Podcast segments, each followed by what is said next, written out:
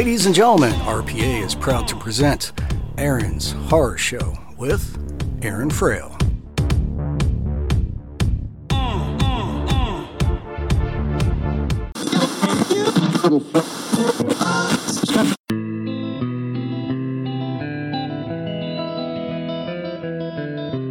Welcome to Aaron's Horror Show. I'm your host, Aaron Frail. On Aaron's Horror Show, we're going to go ahead and read some horror fiction and talk about horror in all its forms books, movies, you name it. If you want to go ahead and get a hold of the show, you can go ahead and contact Aaron's Horror Show at Gmail or Aaron Horror Show on Twitter or Aaron's Horror Show on Facebook. Thank you for listening and enjoy. Hi, thank you for listening to Aaron's Horror Show. I'm your host, Aaron Frail. This week, we're going to go ahead and finish my interview with Jason Witter. We're going to get a little bit philosophical, we're going to get a little bit silly. Either way, it should be a good time. Sit back, relax, and enjoy the show. So yeah, tell us tell us about the other films. I know I know you made uh, uh Pizza Girl Massacre, and I'm forgetting We- if there's another Pizza Girl in there. Massacre. Well, then Romeo and Juliet versus Living Dead. Oh yeah, Um, with Ryan. So, yeah, yeah. yeah, so Romeo and Juliet versus Living Dead, I I did with my buddy Ryan Denmark. Um, of course, you know Ryan as well. And um, Oh yeah, yeah. And our audience knows him too. He uh our, he had an interview on our on our show. So Oh, awesome! Very cool. Oh, very Yeah, cool. Very yeah, cool. Yeah, yeah. Um, yeah. So Ryan and I, uh, we met way back in the day, like God, probably 1999, doing a little movie called The Hands of Alan Worth, and I played this guy who was, I believe, he was possessed by a demon or something. I don't even remember exactly. it goes. I mean, it's almost 20 years ago, I guess, that we shot that, but that's where I met Ryan. Um, oh wow. and so we've worked on a number of projects together and and uh yeah we co-wrote romeo and juliet versus living dead and then uh ryan directed it and i played i played zombie romeo in that one and basically the idea was that the uh that juliet's family um the capulets were all human and romeo's family the Montagues, I believe I'm getting that right. If I'm not, the theater gods are frowning upon me. At any rate, Romeo's family were zombies. Juliet's family uh, were human, but they fall in love with each other. Romeo, zombie Romeo, and human Juliet fall in love with each other, as I suppose a zombie and a human can, or I guess right, however you want to look at that. But um, yeah, but so that was again kind of that blend of horror comedy and also a, a throwback to kind of 80s pretty in pink 16 candles kind of stuff where it was kind of this silly teen romance comedy going on as well um even though i was clearly you know in my 30s when we made it and, and uh, Yeah, yeah. you know, juliet was well into her 20s and you know but either way yeah. you know and then we had our buddy uh mark in it who played uh, Mercutio, who was basically based on the Ducky character from, I think, is that Pretty in Pink that has Ducky? Um, yeah, I think can't Pretty in. Pink has Ducky. Yeah, yeah. That's what has I'd have Ducky, to, but so yeah, I'd have to. I'd have to go through my John sure, you Hughes know? movies. Yeah. Yeah, Um, yeah. But at any rate, he uh he played this character called Murky because he was Mercutio, so he's murky, kind of blend of Mercutio and Ducky, and um he had the crazy hair like Ducky had, and he was kind of the friend character in there that was in love with Juliet. So it had all these elements of kind of those teen romance comedies from the 80s as well as horror elements and other comedic elements. But yeah that was that was Romeo and Juliet versus Living Dead um, and then the last thing I did was, yeah, it was Pizza Girl Massacre, and that basically that started out as a stage show as well. It was a play that I did back in I think 2009, and Yeah, uh, I think I think Felicia and I got out there to see it when I it just happened to be in New Mexico. I think we just happened to be there when it was I going on. remember you I were there. remember Yeah, seeing it. So yeah, yeah. I definitely remember you were there. Um, I think I gave a little shout out to you in the curtain speech. Um, But uh yeah, so we did Pizza Girl Massacre as a play, and basically the gist of the play was that all these kind of screwed up rehab bound artists go to this cabin in the woods as like a rehab facility. Um, so there's a painter, a writer, a poet, a performance art dancer, um, these various artists, a guitarist, all end up in this uh, cabin together, and they've all got their own issues, whatever. And then they order a pizza because there happens to be a pizza restaurant out in the woods, I guess, that delivers pizza. And it takes them over half an hour to deliver the pizza, so they don't pay the delivery girl, and she comes back and kills all of them. that was the gist of the play. Um, the whole idea with the play, yeah, exactly. So, so the whole idea with the play was I wanted to have a scenario where we could just wreck the theater with with gore and blood, fake blood and everything spraying all over the place. And, and it worked out pretty well. And where we did it, it was the old box theater here in Albuquerque, and it was the last show that was done there. So they were basically like, "Yeah, do whatever you want," which was awesome. Oh wow! So, so you we were truly like, drill the theater in the wall, and yeah, and it didn't matter. So wow. we built this whole kind of cabin facade inside, so people. So the hope was that people felt like they're actually sitting in a cabin, um, you know, dealing with this with the people inside, and so that was pretty cool. Um, and was then like a a Burt Reynolds picture. There were tons of Burt like, Reynolds. Like, yeah. I think I remember so that. Like reason, one of them was moving. yeah, I thought it was hilarious to just have the decor of the cabin was all these Burt Reynolds posters. Now everything that was in the cabin was a Burt Reynolds poster. Um and when everything started going crazy, there's that hilarious picture of Burt Reynolds, I think it was from Cosmopolitan, where he's like sprawled out you know, naked, but his hands strategically placed so it can, you know, get away yeah, with it. Yeah. But it's laying on a bearskin rug, I think. and we had that picture, and we put it on uh Casey Mraz, who a good friend of ours, who helped build the set and props and everything. Put oh it, yeah, yeah. On, uh, Actually, our, our listeners will be familiar with Casey Mraz's guitar playing. He's the one that does that guitar solo in the intro song to this podcast. So so a little bit of oh, trivia nice. there. yeah. Nice. Yeah. Awesome. It's yeah. all connected. all connected. Yeah, all connected. Um, but anyways, go on yeah. about Casey. That's good. But uh yeah, so he put the Burt Reynolds, the naked Burt Reynolds picture on a crank, and so somebody behind the wall was spinning it as blood was shooting through the walls and the Burt Reynolds picture is spinning. It's supposed to be when everything's kind of going crazy in the cabin. Um and then at one point they try to get out a window, but they pull the blind up and it reveals that there's just a giant Burt Reynolds poster behind the blind. There's no window. it's just Burt Reynolds grinning. like, like the idea that someone would build that in their cabin out, out in the woods. Yeah, you know? yeah. like someone would be like, I'm yeah. gonna put Burt Reynolds here, but I need a blind because I just can't look at yeah. it all the time. But I do like it. I like it enough to to have it there. Like every now and then I want to see it, but when I don't want to see Burt, I want to be able to pull the blind. I So, to to, yeah. um, yeah, and that always got a huge laugh. When it was kind of the crazy moment, everything's going crazy, and the phone lines are cut, and they can't get out the door, and they're like, "Window, go to the window!" And they run to the window and pull the blind. It pops up, and it's just a grinning Burt Reynolds staring at them. that always. yeah, for whatever reason, I always got a huge laugh. Um, but then we did the film version of Pizza Girl Massacre, of course, we had to lose all the Burt Reynolds stuff.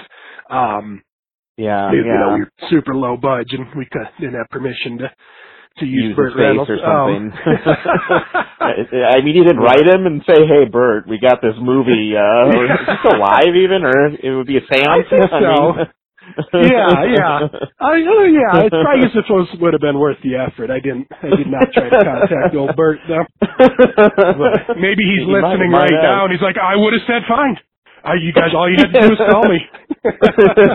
He's well, we'll we'll do it in post. Uh, That's right. Get me on the phone, man.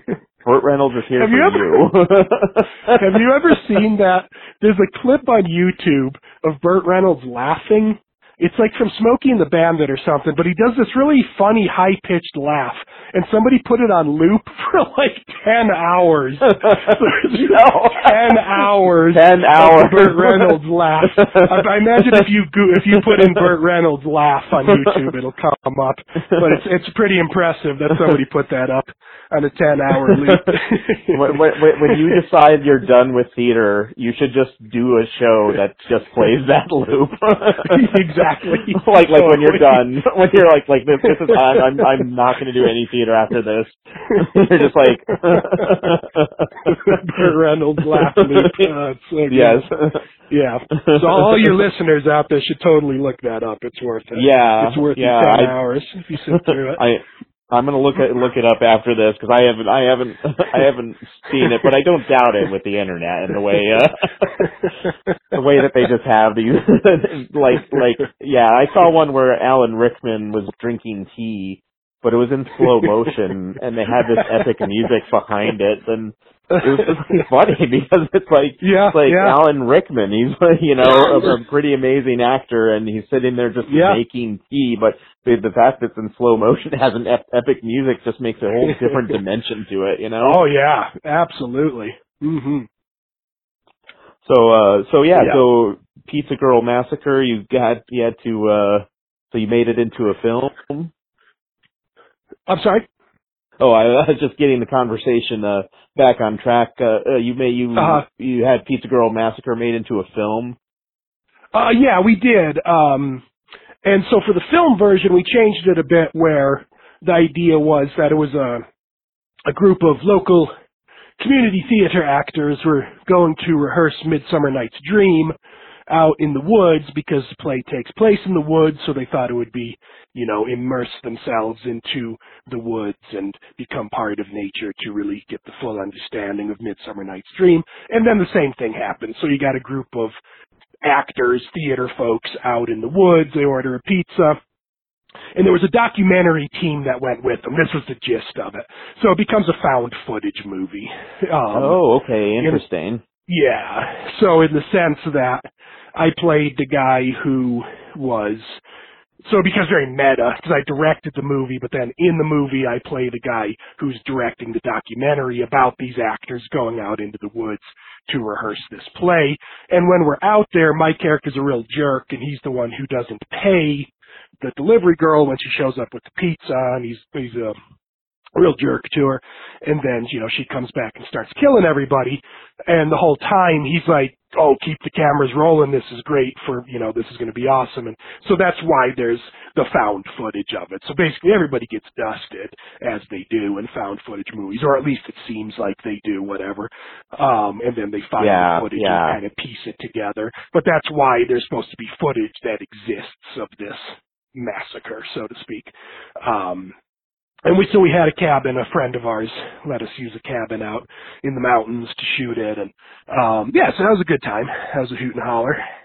Yeah, I know. I know. For uh, with Hamlet the Vampire Slayer, there's a lot of jokes that we did on stage that we wanted to translate into film, and we had to kind of go about it in sort of unique ways. Like, like the one that I was thinking is uh, Steve, who uh, played uh, Polonius. When Yeah, he died on stage, he would wander around the audience, like like taking Yeah. forever to die, and people were just laughing and loving it. And yeah, yeah, we, we yeah. you know, so we did that montage of him just going all to the weird places in Albuquerque and then playing soccer with a Yeah. kid and he jukes the kid, you Yeah. know. And And he goes to Like- the bookstore and buys a copy of Hamlet. Yeah, yeah, yeah, I- yeah. So I remember translating that joke to film and people really loved it. Like I remember uh there was a, a internet reviewer who she had quite a bit of a following that that reviewed Hamlet the Vampire Slayer and I remember, you know, Yeah. we got a little boost from that, but uh she really loved that joke too. And I just remember a lot of people really liking that sequence. So was there any moments like in Pizza Girl Massacre, like the like the Burt Reynolds joke where you just wanted to make it happen on film and had to think about it differently?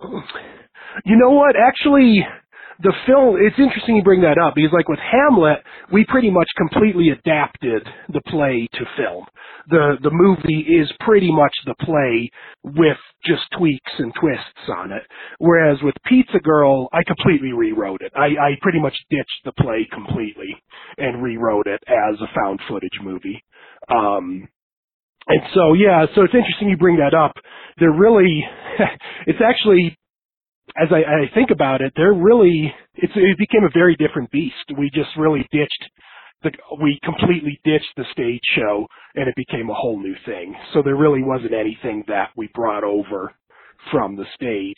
Now there were things, more things in the film version that I was able to do than I was able to do on stage. Because a big part of it was I wanted for the theater version, this kind of grand guignol horror theater, blood and guts, gore, everything. Um, and we were able, only able to do so much with a very limited budget on stage. Whereas with film, we were able to do some things like, you know, a rolling pin shoved down a guy's throat, somebody being cut in half with a pizza cutter. Um, we are able to do just kind of more we had a scene where like you know basically my head was supposed to be cut off sitting on a pizza and we just were able to kind of play around with the effects a lot more so it really just became a completely different thing once we transferred Oh. it to film yeah Very cool.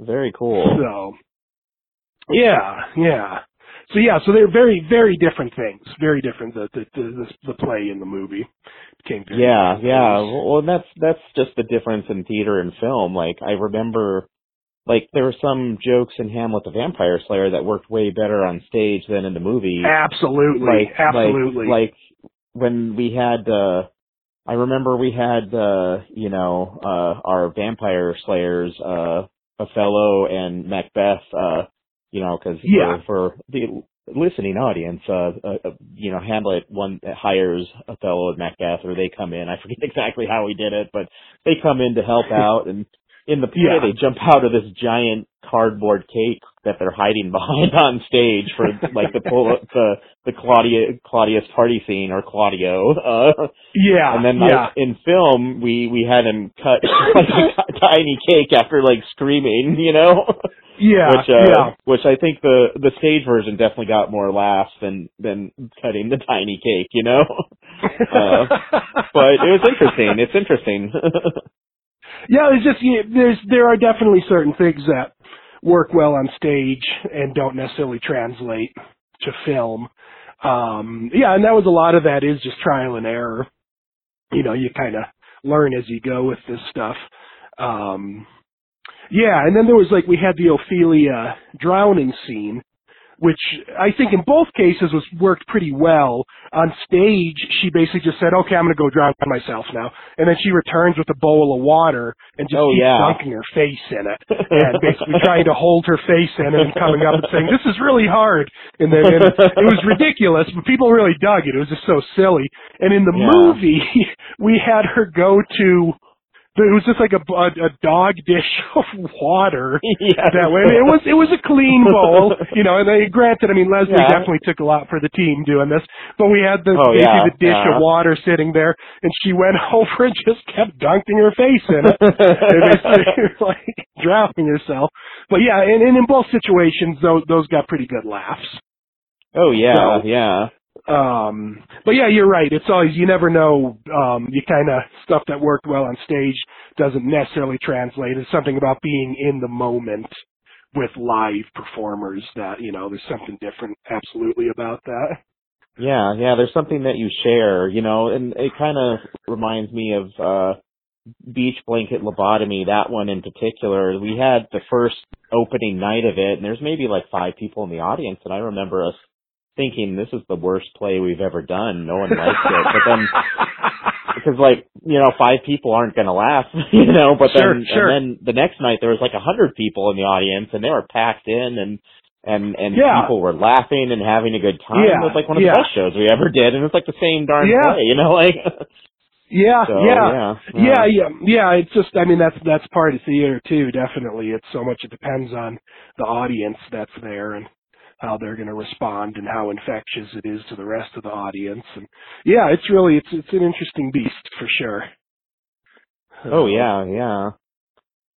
Well, you know, I I really appreciate you coming on the show here. It looks like we're going to be Absolutely. running out of time, but uh, you know, Cool, cool. uh let me uh go ahead and uh, you know what before you before we leave here, I want you to just go ahead and you know let the listeners know how how they can get a hold of you if they maybe want to catch up on those uh 60 days of of poetry or if they want to Yeah. You know, well, the, the best way to you, do it, yeah, yeah.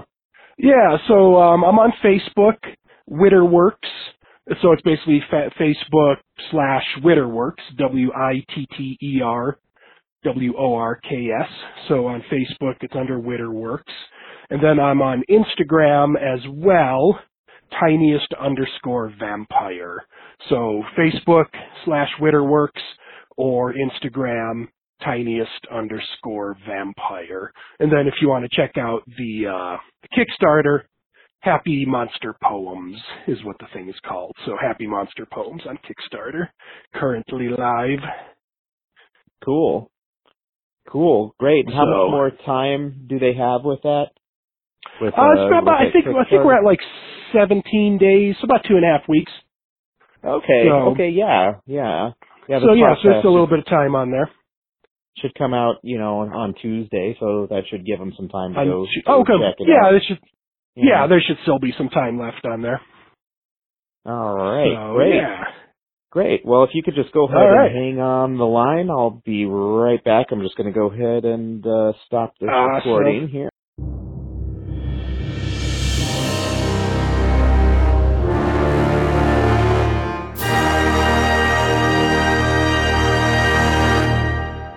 All right, Jason, if you're listening, thank you so much. That was a good time.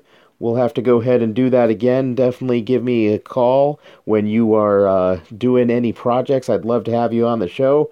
Uh, also, uh, I want to go ahead and let everyone know that we kind of talked about how the Kickstarter had 17 days left at the end. And of course, that was true last week when uh, we originally did this uh, interview. But this week, when it, when the show comes out on Tuesday, it's only going to have uh, 10 days left. In fact, probably even less because, you know, we're recording this interview a little bit before the show even comes out. So, man, it's it's running on, on the wire here. If you want to go ahead and get in on that Kickstarter campaign, you're going to have to do it right now. Go ahead and get in. It's good stuff. I've already uh, put in mine, and, and I, you know, I think his stuff is fun and it's appropriate for kids. So, you know, it's a great gift if you know anyone that likes spooky, funny, silly poems. So, anyways, thank you for listening to the show. And uh, remember that Real Paranormal Activities on Mondays. I'm on Tuesdays. Terry's Mysterious Moments uh, is on Wednesdays, and The Sandman's Lullaby is a phantom cast. So, uh, go ahead and tune in and enjoy the shows. And this this week, I'm to go ahead and leave you with Fungus Zombies. Think about it. Fungus Zombies.